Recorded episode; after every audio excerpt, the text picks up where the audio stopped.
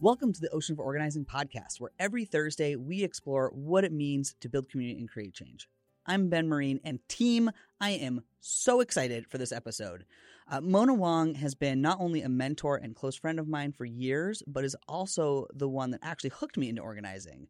I remember it was after my very first volunteer shift on marriage equality in Maine in 2012 where Mona was trying to recommit me to another action. And I was super excited, but also a hot mess in the scheduling department. So naturally, Mona asked me to a one on one that hooked me into organizing and forever changed my life. I have learned so much from Mona over the years, and any opportunity to share space with her is truly a gift. She has experience running and directing field operations for LGBTQ campaigns on marriage equality and non discrimination. She was the executive director of API Equality of Northern California, working to build LGBTQ Asian and Pacific Islander power. She has consulted on a myriad of projects and is currently a partner of special projects at the Management Center. She is also passionate about life and health, and as a newish parent with her partner, is constantly inspiring in her ability to prioritize the things she cares most about. So, without much further ado, let's dive on in.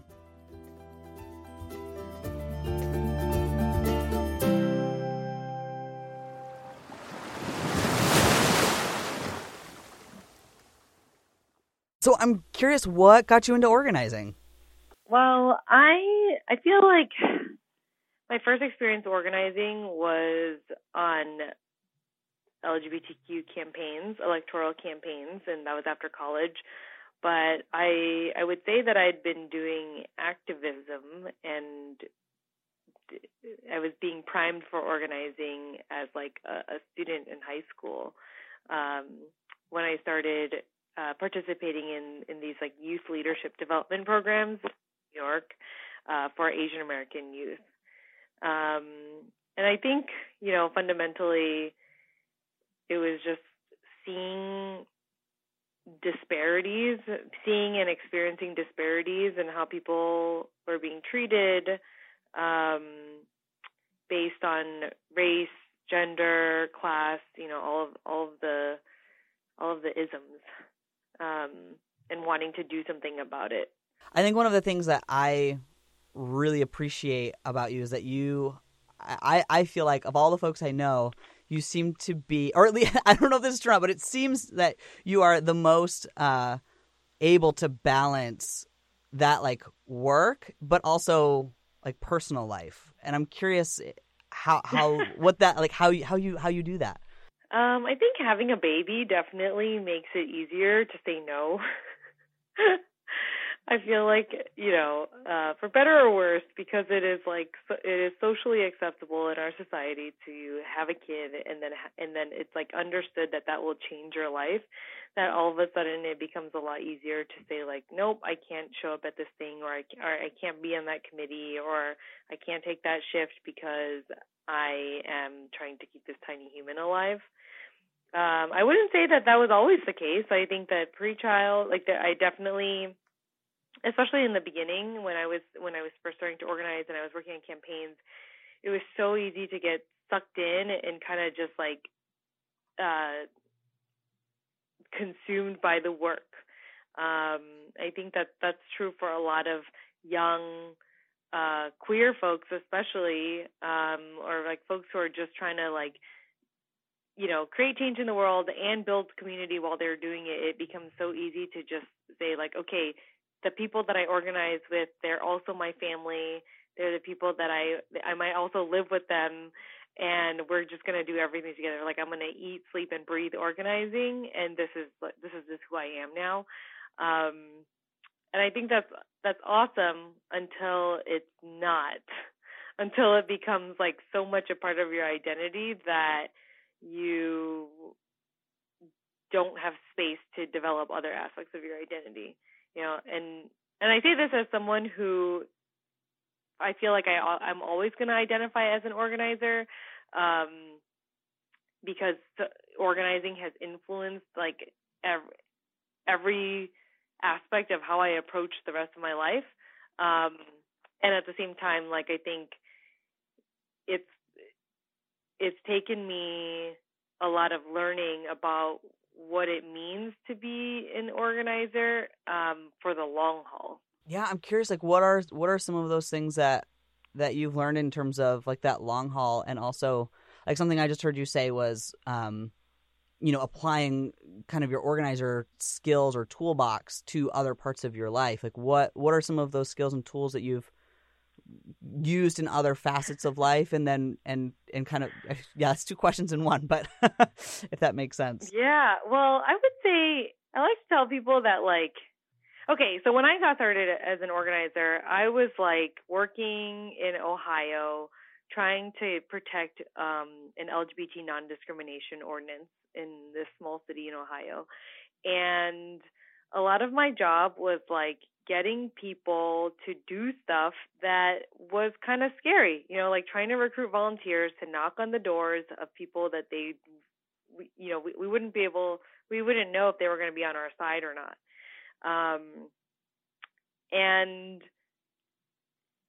I feel like as much as as like organizing can be fun, and you know, some people love canvassing and phone banking I don't know if it's really anyone's like number one thing that they want to do on a Saturday morning or a Tuesday evening.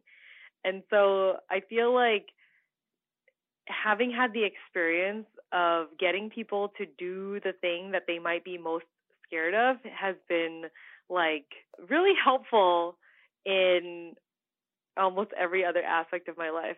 You know, like I think just like getting people excited to do something that might not be fun, it might be scary, but you know that it is like ultimately better for everyone um and that the work needs to get done. I mean, that's what I tell myself whenever I like get out of bed and go to Pilates in the morning when I don't want to do that, right?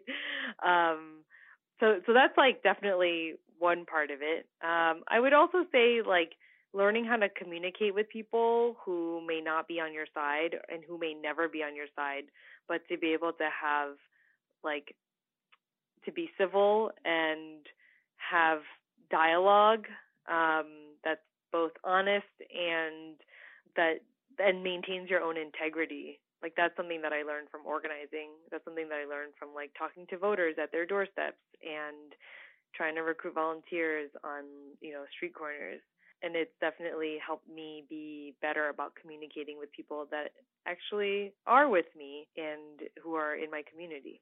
That makes sense. I'm curious for for folks who maybe are maybe less experienced or just getting started, what are some of those skills that you've used like in terms of like maybe tips for motivating people to do the thing that they don't want to do but that is maybe good for the greater yeah.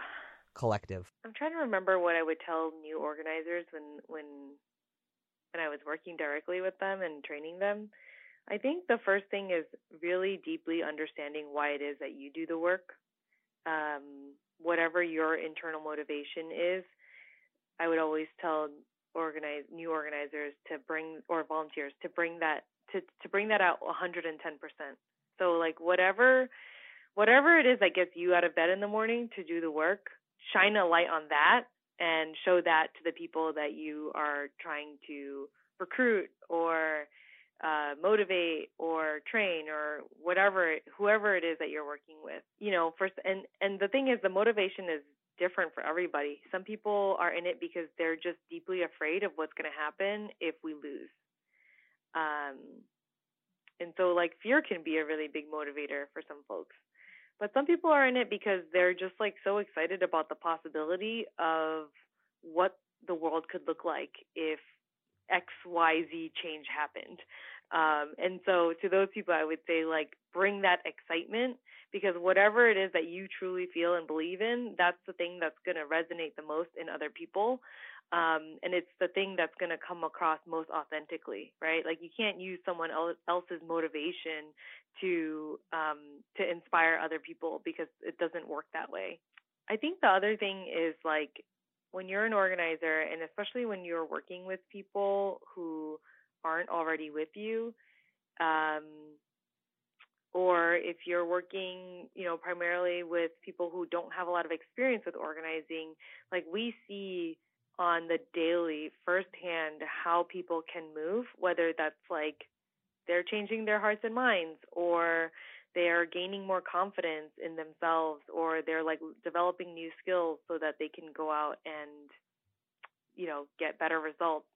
Uh to remember that like we all actually have a starting point. Like none of us arrive at the table fully formed um with everything that we need to get the work done. And so like i think being able to have that sense of generosity and grace towards the people that we work with and are in community with um can help us actually be more compassionate when we're working with folks who aren't quite where we are yet and I think it helps us like you know maintain that sense of humility that helps us grow and get better at what we do.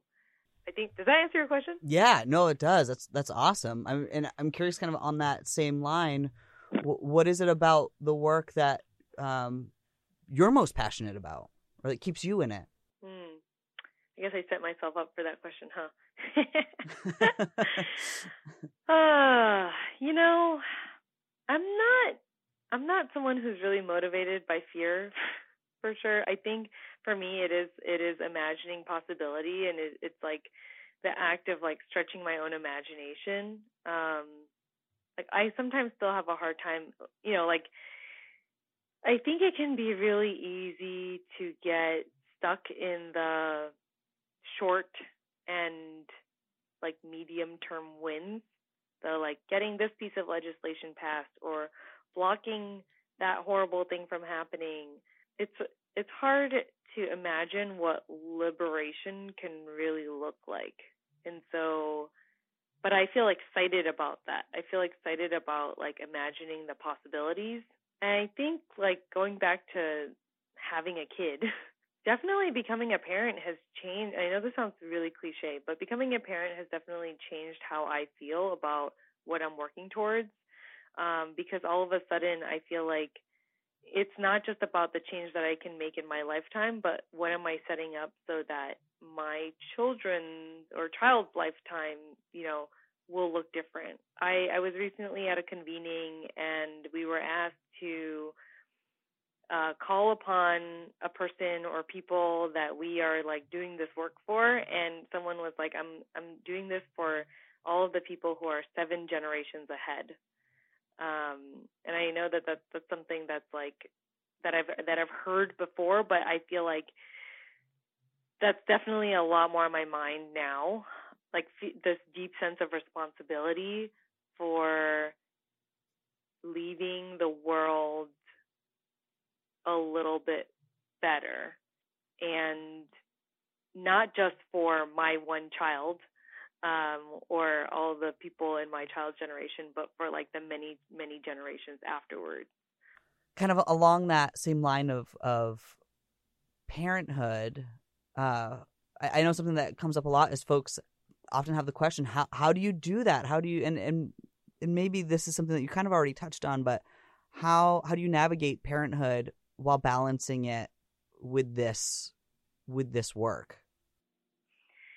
Yeah, I would say I don't know if I'm really doing it that well right now. You know, um, I've only been, I mean, it's only been a year and a half, and I I imagine that I feel like right now I'm still in kind of like a parent grace period. Like people are definitely extending a lot of grace to me when I'm like I can't do the thing or I'm not as involved in some of the organizations that I've been that that I'd been like volunteering with. Um so I don't know. Like I feel like I, I might have I'll probably have a different answer to this in like 2 years.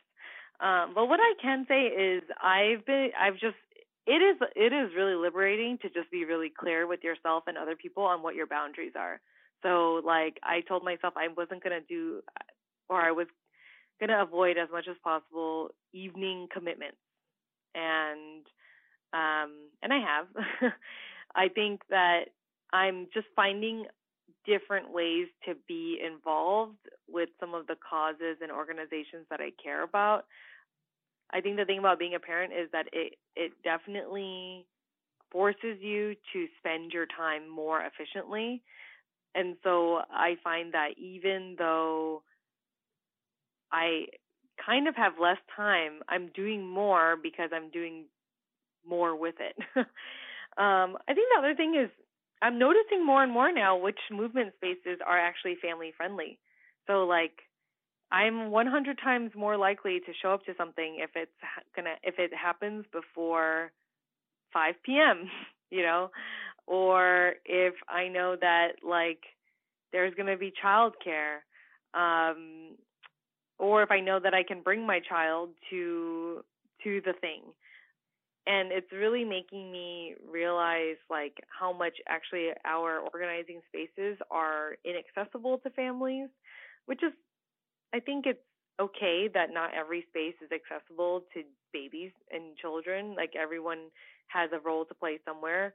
Um, but I think that like w- whenever I do get back more back, you know, into organizing, I'll be thinking about like what are some of the actual what are the things that I had never considered before that I'll need to consider now that I am a parent yeah, I, I can't, and you know, I, I feel like this answer is a little dissatisfying because I, I don't know if I have like pro tips for how to have it all because I don't think you really can.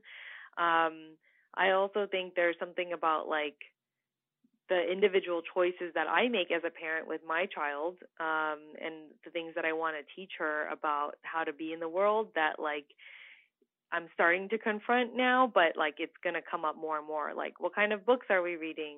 You know, where, how am I teaching her how to treat other people? Like, those are also aspects of parenting that, that intersect with organizing, right? Because it's about, um, how do I teach her how to be in a world that might not actually be, that's not made for everybody so I feel like I'm deeply having to examine my personal choices while recognizing that my personal choices are not always going to be enough. Like that's, you know, it can, I mean, those are really important, but also, um, it's also important to stay connected to community, um, and to actually be out there organizing. Like I think it, it can be really easy for parents to be like, well, my child, the way that I raise my child is my activism, and and while I respect that, I also feel like for me personally, that's not enough. That makes sense. Yeah, that's super. And thank you for for sharing that. I'm going to change gears a little bit here. Uh, so you've done mm-hmm. you've you've had a bunch of different roles. You know, executive director of API Equality Northern California.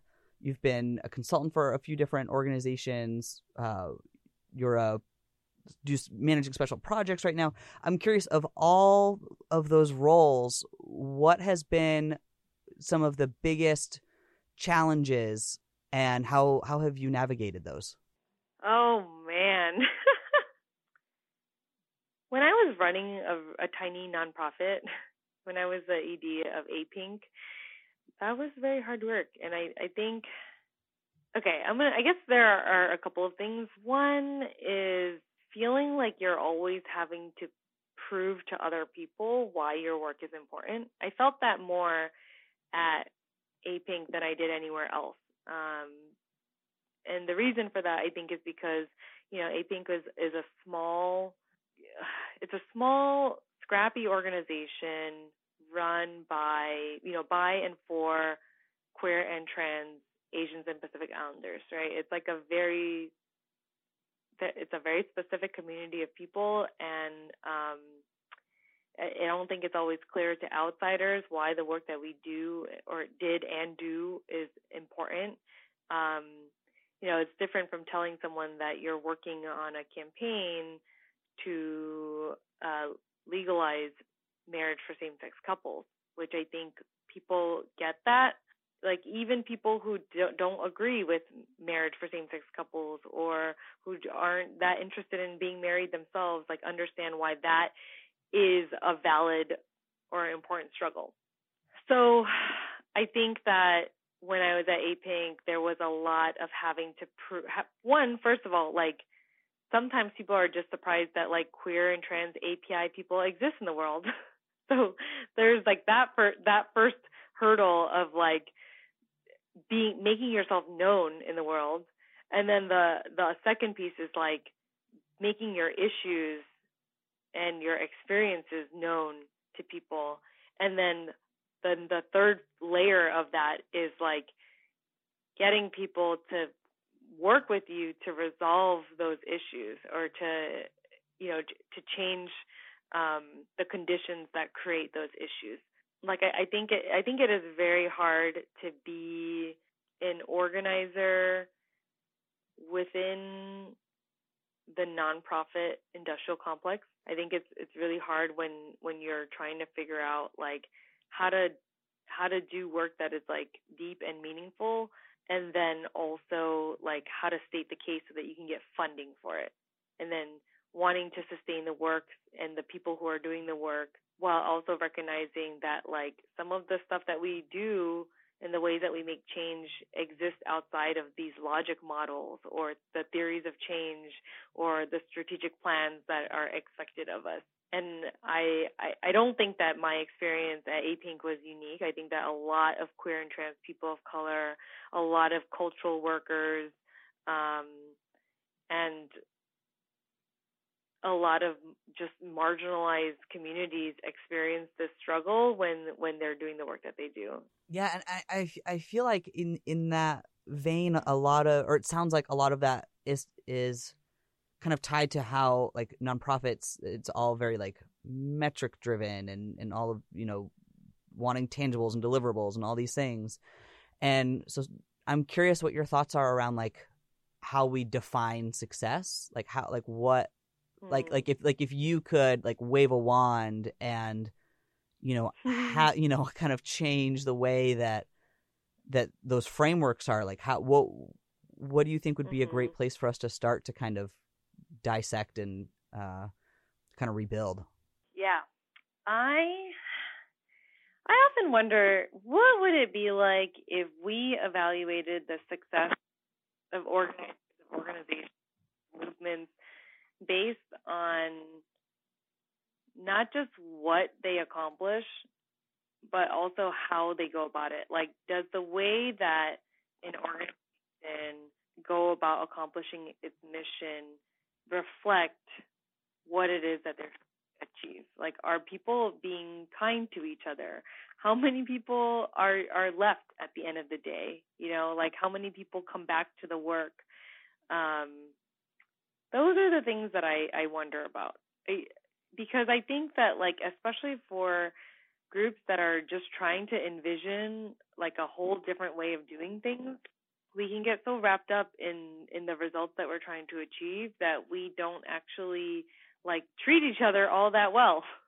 I feel like this question of like how do we keep people in the work? Um like how do we do the work in a way that mm, that doesn't lose anybody?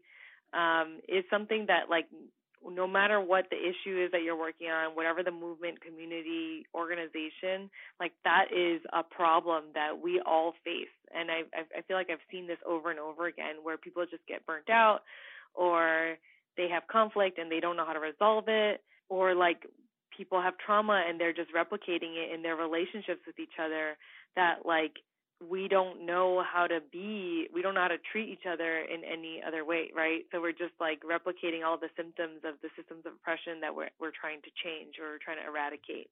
Yeah like i don't so i know this isn't totally answering the question about like what are the what are what should we, how should we be measuring success? But i think that like the the tough thing for me the thing that i'm reckoning with right now is like even when we achieve our goals if there's like all this there are all these broken relationships along the way like what how much have we really changed or how much have we really reimagined about our future or our world? Yeah that's that's so i don't know i would love to see like funders or anyone really calling into question like how how we're keeping people in you know in the mix right? And thinking about like that sustainability piece. Yeah. Yeah that's super real.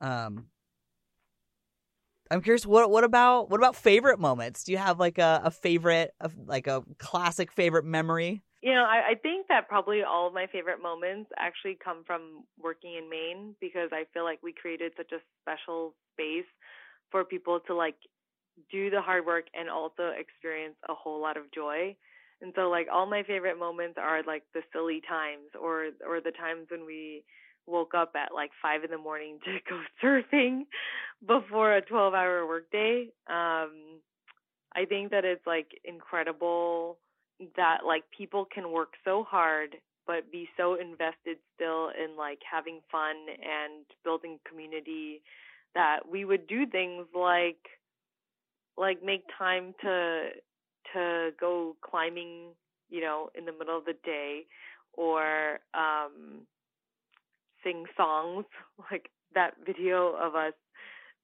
what's that song that's like the church song Oh my gosh, I uh, do you remember? I do. I, I do remember. I do remember it. I do remember it. Yeah, those are some of the best times. You know, like when you're just doing the thing, and it and it's like all the things, all the little things that make the hard stuff feel easier or more palatable. Um, those are my favorite moments, and I feel like the one of the most remarkable things about the human condition is like people's ability to to find joy even when it's stressful or hard or frustrating. Um, like those are definitely the things that stand out to me.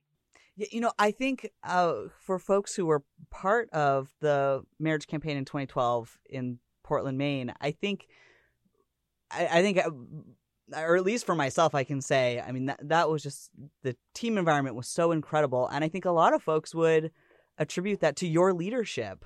Um, I, when you're building teams and you're thinking about like intentionally building that team culture, how like how how do you do that? Like, I mean, it was just such an incredibly, I, I mean, magical feels cheesy, but also accurate, you know, for that space. Oh, thanks. You know, I think about that was the biggest team I had managed up until that point, and actually, it's still the biggest team that I've managed. Um, you know, there were I don't even remember how many full time organizers we had, but it was like yeah, I can't remember. But it was all it also like I think it grew from like two to like fifteen or something over a couple of months, and then we had a, a bunch of volunteers. And I think that that my north star for building a team was like wanting to create a space where people felt like their full humanity was being recognized and could be present. Um, I had just been in so many spaces up until that point, and also some spaces since then, where um, I felt like I had to leave a part of myself at the door, and I just didn't want folks to feel that way. Um, especially because I felt like I had a really big responsibility because there were people, not just people who were brand new to organizing, but people who were brand new to being queer or brand new to being trans, or maybe had not yet even discovered those things about themselves. Um, and there were so many young folks that I was like, I imagined the kind of space I wanted when I was brand new to a space, and I just tried to do all of those things. um, and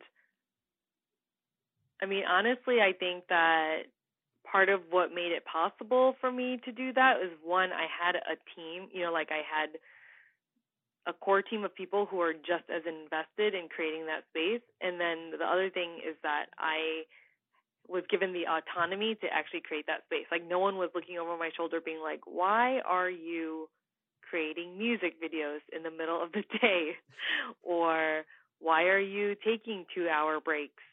um like there wasn't that kind of scrutiny and so i think like the the the magic was allowed to happen you know um i also feel like we looked out because everyone who was on our team like was deeply invested in each other and and like wanted to do the best work that they could and they wanted to treat each other well like i don't i don't know if there were if there were people who didn't share that investment, I don't think that they stayed on the team that long.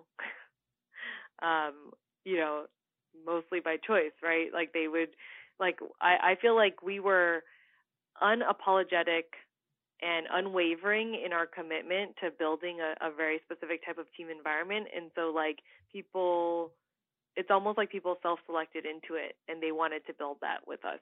Yeah. I mean, what do you think? Yeah, no, I mean, I, I think that that's super real, and I think you know, because I, I, think the other piece of it that, and, and I, and I, I partly asked the question because I feel like I've a, attempted to try to create that magic, and and I don't know how. I feel like there are definitely instances where I was successful in in doing that, and on mm-hmm. in certain projects and definitely areas where I feel like I I fell short. And but when I think back to like that particular team, I mean, I just have nothing but fond memories. And on top of that, we crushed every goal and metric that we were, mm-hmm. you know, like I think what was it, like the final weeks of the campaign, there were over 2,000 volunteers that walked through those doors in those final weeks. I mean, mm-hmm. that's just, I mean, it's just incredible um, what what was accomplished. Um, and so I think, yeah, I mean, it definitely was. Uh, I, I think you and, and, and the team were very successful in creating an atmosphere that people just could not get enough of. You know, I think a big part of it was that we weren't afraid to give feedback, and we made feedback like a huge part of our culture, um, like from the beginning. And it, it was part of how we invested in each other and in our community is that we we would we would call things out if if something wasn't working or if folks weren't showing up um as their best selves. Like i think that we we made space to to really like be honest about the hard stuff as well. Um so it wasn't just like we were all cheerleaders and we're like you know rah rah everything is great but it was like we created the kind of like space where we could just have direct communication with each other about when things weren't working. Um, and that helped us build trust in each other that like, oh yeah, if something's not going well, I know you'll tell me. Or if something's going on with you, I know that I know that you'll be honest about it and we can work through it together. It it never felt like it never felt like we weren't on the same side. Yeah. And you know, like going back to the thing about like being a parent, I don't know if I would have been able to do that if I weren't like a 20 if I weren't like 22 and tw- or 23 and like that was all my life was was like working on this campaign. yeah, well, and I think something else that that really attributed to that team culture, and it was the first time I had ever kind of encountered this framework was this idea and, and I've talked about it I feel like and it comes up a lot I think in the other podcast episodes but just this whole idea and concept of asking for help and like I even I feel like I remember even like in almost every check-in we ever had like as a team and we would have them every morning and every evening that there was always a like asks for help moment, you know, and that it just was mm. such a part of the the team culture to you know that like that work hoarding was so discouraged and that like asking for help and inviting people into the work was so promoted and so celebrated. Um i think that was i think that was really huge too. Oh thanks for reminding me of that. Huh. What about is there so through all these different roles and all, and all of your experience, if there was any piece of advice that you could give your younger self or yourself as you were just kind of maybe ankle deep into the waters of organizing, what advice would you give yourself? Okay, before I answer this, do you have an answer for yourself? Oh, advice for my younger self. I, I think my I, I think my advice for my younger self would be just to be more gentle and patient with myself. You know, like just mm-hmm. knowing that like I'm I I I I don't need to have all the answers, even though it often feels like I think especially when you're put into leadership roles quickly, you know, when you move up in leadership quickly, I think or at least for me, something I struggled with was feeling like, oh my gosh, like everyone's looking to me for answers. Like I need to know all the things. And the reality is like that's just not true. Like it's still okay and still important to ask for help and it's still um okay to say you know what i don't know you know like let's figure it out together right um mm-hmm. i think that's something i maybe continue to to struggle with even even in in in current work is is recognizing that no no amount of years or experience or anything is like like we're all still learning and growing and and just to be patient and gentle with ourselves yeah i think just being patient and gentle you know, I have to say that I got some pretty good advice early on because I had like a really awesome mentor. Um, and like, you know, shout out to Bex Ahuja who totally like taught me how to organize. Um, and the best advice that I got earlier on, well, there were a couple of things, but one that stands out to me is like, it's never too late to make a good decision which I've found very liberating many times in my life whenever I've felt stuck in a bad situation where I'm like, wait, I still can make a, a good decision here. Um, but with that said, if I were to go back, I think the thing that I would tell myself is something that one of my coworkers recently said to me, or that this is one of her life mottos, is um, the mantra, "This is a tunnel, and you'll get through it."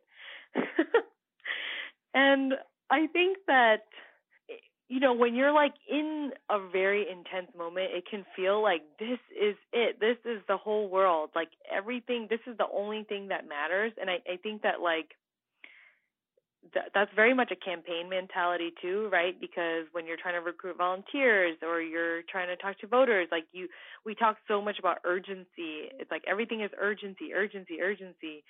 We're always trying to convince ourselves and other people that like, this is the most important thing you can do right now.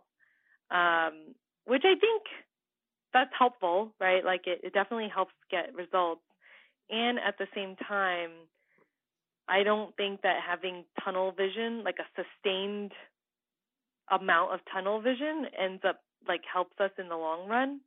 Um, and so just having that perspective of like, this is a moment in time and we're we're going to get through this. And like whether or not the results are what we want them to be we're going to there's going to be another side to this and we're going to like move on. I think that that's that can be really helpful. It helps with not feeling like you're just going to burn out because you have to give everything to that particular moment. And i think there's almost like a sense of relief that you know like time keeps moving forward. We will we are going to keep living even after this mo- this moment is over. You mentioned that you can always make a good decision now. I, I'm curious to hear more like about that. Like like what do you mean by that? Hmm. Like you can all like you can always like change direction or or Yeah, I think for me it's a reminder that like you always have agency, right? There's like even when you're stuck in a bad in a bad situation, or you know it's it's really hard you know like it could be anything. You could be like you've planned an action and you don't have enough signups or you are trying to build a relationship with a coalition partner and it's like off to a rocky start. Like there's always something you can do to try to improve your outcomes right? And it's it's never you know like i think sometimes we get trapped in this mindset of like all right, well, like we made this decision and now we just have to live with it. and that's not always the case. You know, like just because we did one thing one at one time, it doesn't mean we're like suddenly married to that decision that we made in the past. So like whether that's like a person that you hired who is no longer a great fit or um I don't know, a goal that you set that like doesn't make sense anymore, like you can always make a good decision. You can always make a better decision to get to the outcomes that you want. Ah, I see. That makes sense. I love that. Love that. Um any any last thoughts or or other other things you want to leave with folks or I think the thing that's most important to me about being in movement spaces and being in community with people is that no one person feels like disposable. You know, like I think like I what matters to me is for people to feel like they have a place in the movement and that like if you make mistakes, you're not just going to get tossed aside. Um, but that also like people bring into their interactions like the the intention of being in it for the long haul and that I, I want that to come out in the way that we treat each other and it really is true that like chances are if you're like on a campaign with someone or you are um you know organizing with someone that like chances are it's not going to be the last time that you ever see them again. And so like how would we treat each other if we knew that like we would keep having to run into each other in the same spaces over and over again or even in different spaces? Um like would that help us be better to each other? Um I would hope so. Thank you so much, Mona. I really, I really appreciate your time.